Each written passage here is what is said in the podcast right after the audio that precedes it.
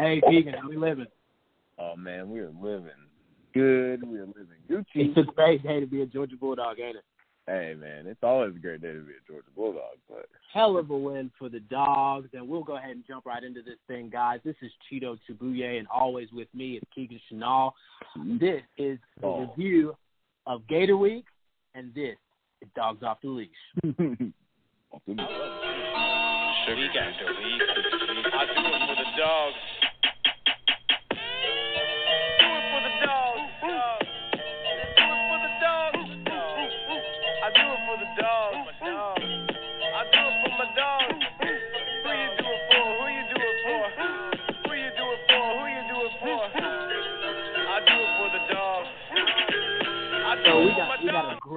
A great victory over one of our most hated rivals, 24-17, UGA on top in Jacksonville.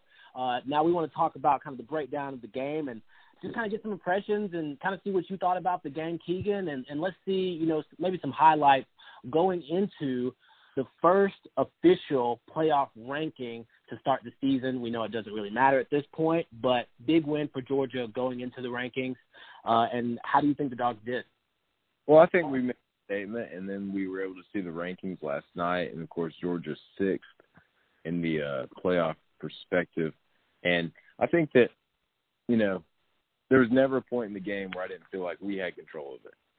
Now, the game is we only won by a touchdown, but that touchdown kind of came late. And I felt like we pretty much had control of the game. Now, I'd like to see maybe a couple more touchdowns. I think that would be an area, you know, there's things we can definitely improve upon, but I think we made our statement, man. And I just feel like, you know, we did what we needed to do.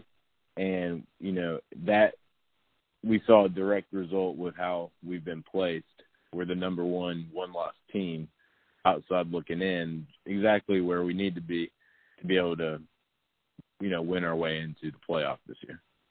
Yeah, the committee showed us love, but I felt like this one was 100% earned because, you know, at this point we do have that loss to South Carolina, which cannot be overlooked.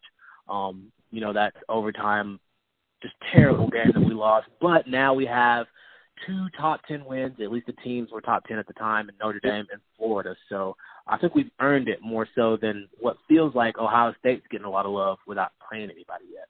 Yeah, and if you look at what, you know, the other one-loss team that really had a strong argument for being the first-ranked one-loss team would be Oregon. I mean, their loss to Auburn would be – you could definitely say that would, you know, that would be worse. Our loss is worse than that is what I'm trying to say. Yeah, hands down. So I feel like it's our strength of schedule and the way we've handled teams that is, you know, had them look at that, know that, and still decide to put us ahead of them, you know. That speaks for itself, kind of. True. And we'll get on to more of the playoff ranks in just a second, but let's talk about this 24-17 win over Florida. When you get these victories, you can't take them for granted. You know, the game looks close on paper, 24-17, but Florida actually scored two touchdowns in the fourth when the game was pretty much out of hand and kind of in desperation mode. Offensively, we in total yards, we put up 400 yards of offense on their very good defense, and then they only managed 280 yards of offense. But that's pretty impressive considering that, you know, they don't really care for running the ball and only managed 21 yards rushing. So, you know, in retrospect, they did pass the ball. They saw a little success through the tight end, like we mentioned in our keys. But I want to know a key that you talked about in the preview, and what, you know, what came to fruition or what you still feel like we didn't do very well on a pretty much an outstanding day for the defense? Well, I feel like overall, you're asking what, you know, like a couple of things I saw that we did. Yeah, because we threw our keys out there and, you know, of those keys that we talked about, what, you know, was there something there that was like, okay, we talked about that and that actually happened, or we struggled in an area that you thought would be a key to the game, you know what I'm saying? So, yeah, last week, you know, we were talking about how Kyle Trask, he had 310 passing yards versus LSU. Yes. They had 140 rushing yards against LSU. So this is a pretty potent offense against a pretty good defense in LSU. And, you know, we were able to limit them like you were just saying. So our defense really was able to take control of the game And our ability to do that is what is going to set us apart. Because if you look about it, like, we don't have, you know, even though we have great players, comparatively, we don't have the sexiness this year or the appeal that the media is giving all these other players from 100%, especially with offense. And it's kind of a player-driven, you know, focus, I guess. And because of that, you know, everyone's kind of underestimating, and then we drop the ball against South Carolina. So I think that our defense is really going to set us apart. We might have the best defense in the country right now, you know. And, folks, that's all you need. Like, that's saying a lot, too, if you really get down to it. You know, it's been good, like low-key good, but they're serious, man. Yeah. I mean, if you look at just the statistics and where we're ranked on a lot of things, I mean, and then the fact that we haven't even allowed a rushing touchdown. I mean, knock on wood, but come on. That's ridiculous. Real talk. That's just not a stat that you just toss around. That takes a lot of discipline and even, honestly, sometimes a little bit of luck, but we've done it, and there's no luck in how good the D has played. And, you know, I don't even think I saw Tyson Campbell out there for the majority of the game. So if that gives you an idea, we're still not fully loaded on the defensive side, but Kirby has got these guys killing it. Defensive line, Trey Scott's doing a great job this year. Our co-coordinator, linebacker coaches are killing it. And then obviously Kirby with his hand on the secondary. But let's give the offense a little bit of love, dude, because I actually, for the first time in 2 to 3 weeks, let's say 3 weeks because Tennessee wasn't super pretty, I actually enjoyed watching a Georgia football game. You know what I mean? Absolutely. How did you feel the offense did today on game day? Yeah, I mean, it was entertaining. I felt like Coley really mixed it up. I felt like what Dan Mullen would say is a busted coverage. I mean, I think we out-schemed them a few times because their guys just couldn't get in position. They didn't know where to go. And we were able to kind of confuse their defense on a couple of those throws down the field that really, you know, kind of helped us take control of the game. But luckily we had the personnel, the coaches really put it together. I mean, it's a complete package. I was quite impressed with how the offense was run. I mean, I think we talked about last week, you know, involving, you know, other running backs, and they did that. They got Harrian in there. They didn't get some of the other guys, but, you know, they did kind of mix it up and, you know, did what you had said last week and, you know, spreading it out with those underneath kind of passes. And I don't know, I thought they did well. And, you know, it's amazing how, you know, just a few things in the scheme open up receivers because, like you said, we did out-scheme them. There was the first touchdown to Blaylock. It was just like a little crossing route at the goal line. He was wide open, like the linebacker just couldn't get to him. On the Cager touchdown, he ran like a drag across the field and then cut up the field, and he was literally wide open.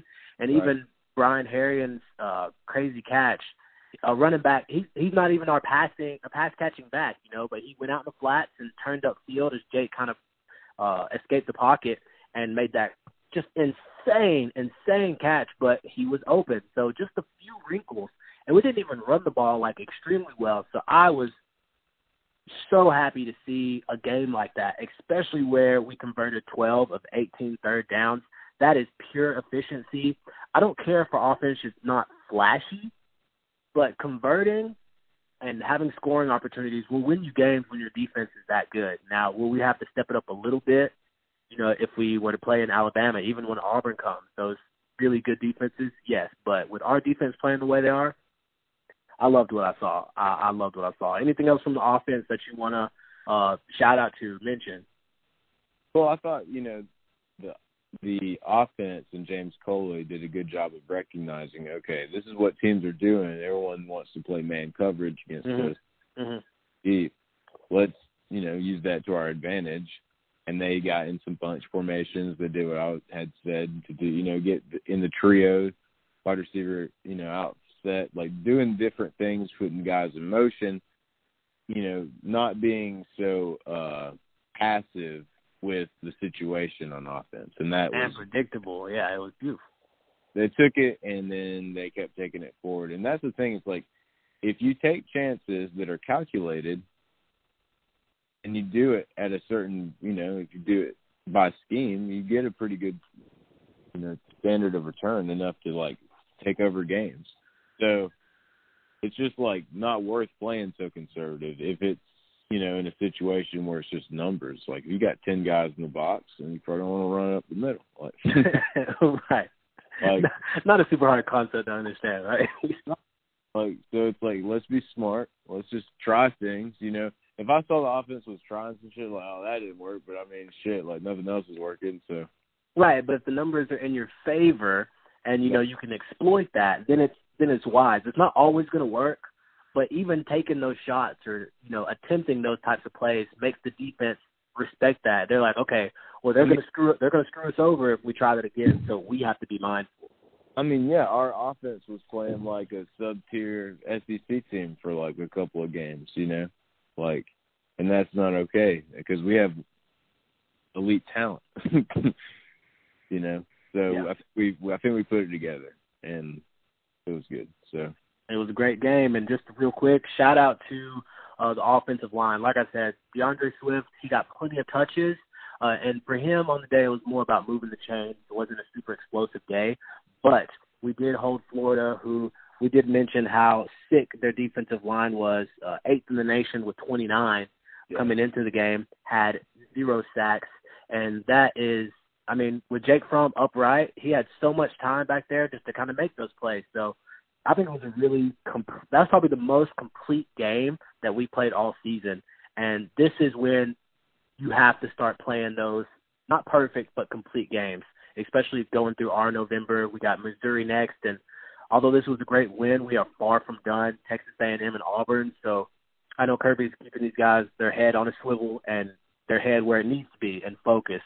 And then like we mentioned earlier, we're starting off the playoff ranks, which are irrelevant right now at number 6. But give me kind of your feeling on the top 6 or 7 overall and what you think it means, if anything, right now. Well, I feel like, you know, we have a lot of football to be played. So, hell yeah, a lot of football. Which is a good thing for us. And you look at a game like, you know, LSU, Alabama, that's going to determine so much. I mean, there's a lot of people saying Alabama might not even get in the playoffs if they lose this game because LSU, you know, is predicted to win out.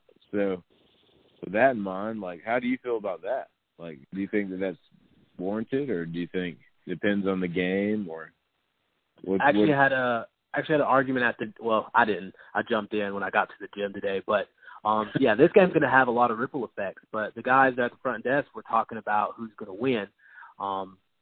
Now, in my opinion, just kind of depending on how Tua feels, I think Alabama should win at home. LSU, like you said, like they've got the sexiness that ESPN's looking for. Their offense is super explosive, but their defense is not as good as what LSU's defense has been known for. I think Alabama's defense will show up, so I think Alabama will win. But like you're saying, if Alabama doesn't make it to the SEC championship, a lot of people think they might not get in, but 1 year ago, 2 years ago, the same thing happened when, you know, we went to the SEC championship. And Alabama didn't, but they got in because they're Alabama. So the thing with these playoff committee people is, like, they change their criteria every year to kind of fit the narrative. So we got away from the BCS and the number, which I think everyone's happy with. But you have to decide, like, are conference championships a heavy factor or not a heavy factor? And you can't change that from year to year, which they inevitably do. So I'd be lying if I said I knew what they're going to do, but This is going to have huge ripple effects in the SEC regardless. How do you feel about the game?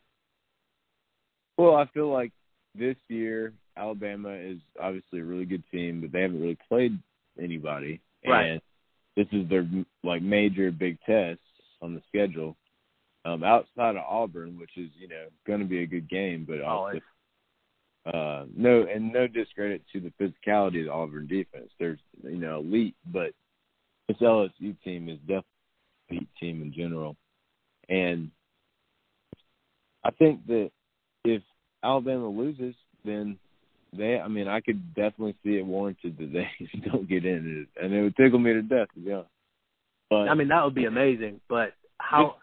Because Ohio State deserves to be in the conversation. And on what basis? on the basis that they have a super dominant team in rhythm. Like if they end up beating Michigan at Penn State at Michigan, I feel like those are good enough wins. If they went out and they're undefeated, and then they play Minnesota in the Big Ten championship, then I feel like, yeah, sure, that's enough wins to be in the conversation. So if you got those two teams, and then, if you got, Ohio State, and then if Clemson wins out, like you just a team that was a national championship last year and that is on a 30-something game win streak. I'm sorry, but you just don't leave them out. Even if you can say their schedule's whack, but yeah, when they're putting 60 points on, they're doing what they should, elite team should be doing to those whack teams. So it's you gotta at least account for it. You can't just say it doesn't matter at all that they're their backups are dropping, 40 points at halftime every game. So they're a deep, talented team. So you got those two teams. And then I think if we went out, which is the narrative I'm going with here, we belong in the conversation, obviously, but that's it. Then Bama's not in. Now, I will say that is a dream scenario, but like you said, there's a lot of football left to be played, and I try not to get too worked up over these rankings too early because these things will work themselves out. Ohio State having to play, like you said, Michigan and Penn State, who's number 4. All these teams are going to have to prove that they belong. I just want that. The only criteria there should be for the playoff committee is the 4 best teams. Now, if a one-loss, some people are thinking there could be an argument if there's a one-loss Bama, a one-loss LSU, and a one-loss Georgia. Say LSU beats Alabama, then they go to they represent the West, and then we beat LSU, and LSU, Bama, and UGA are all one-loss teams.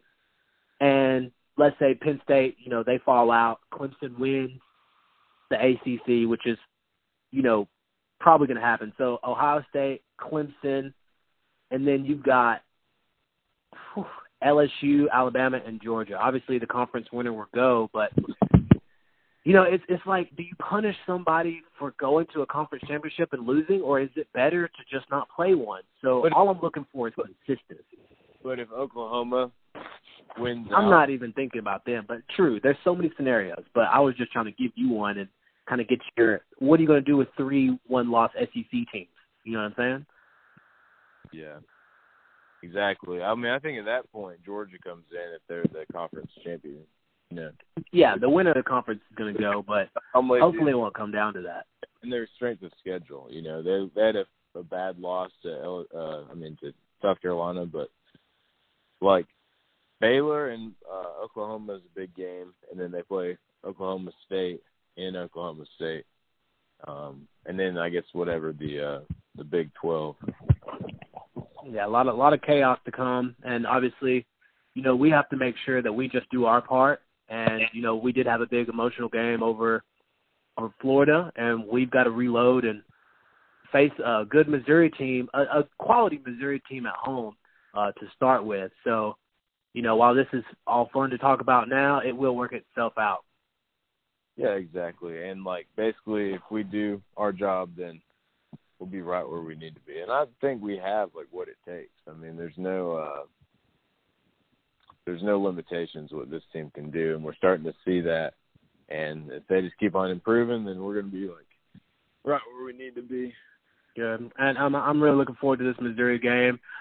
Normally this is the weekend we play Auburn, which is on my birthday, so I will be in Athens for this one. So we'll try to get you guys some content while I'm out there. Hopefully the birthday festivities won't overtake that. We'll try to get some quality stuff up, but looking forward to this one and getting this win with what's the new quarterback they got there from Clemson, right? It's Kelly. It's Kelly Bryant, right? Kelly Bryant. So going to be an interesting matchup. So looking forward to that. Absolutely.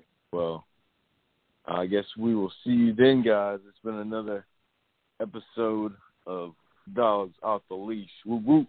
Definitely. Dogs Off the Leash. And you guys look for that preview from Missouri. And we will see you guys soon. We got to leave. I do it for the dogs. Do it for the dogs. I do it for the dogs.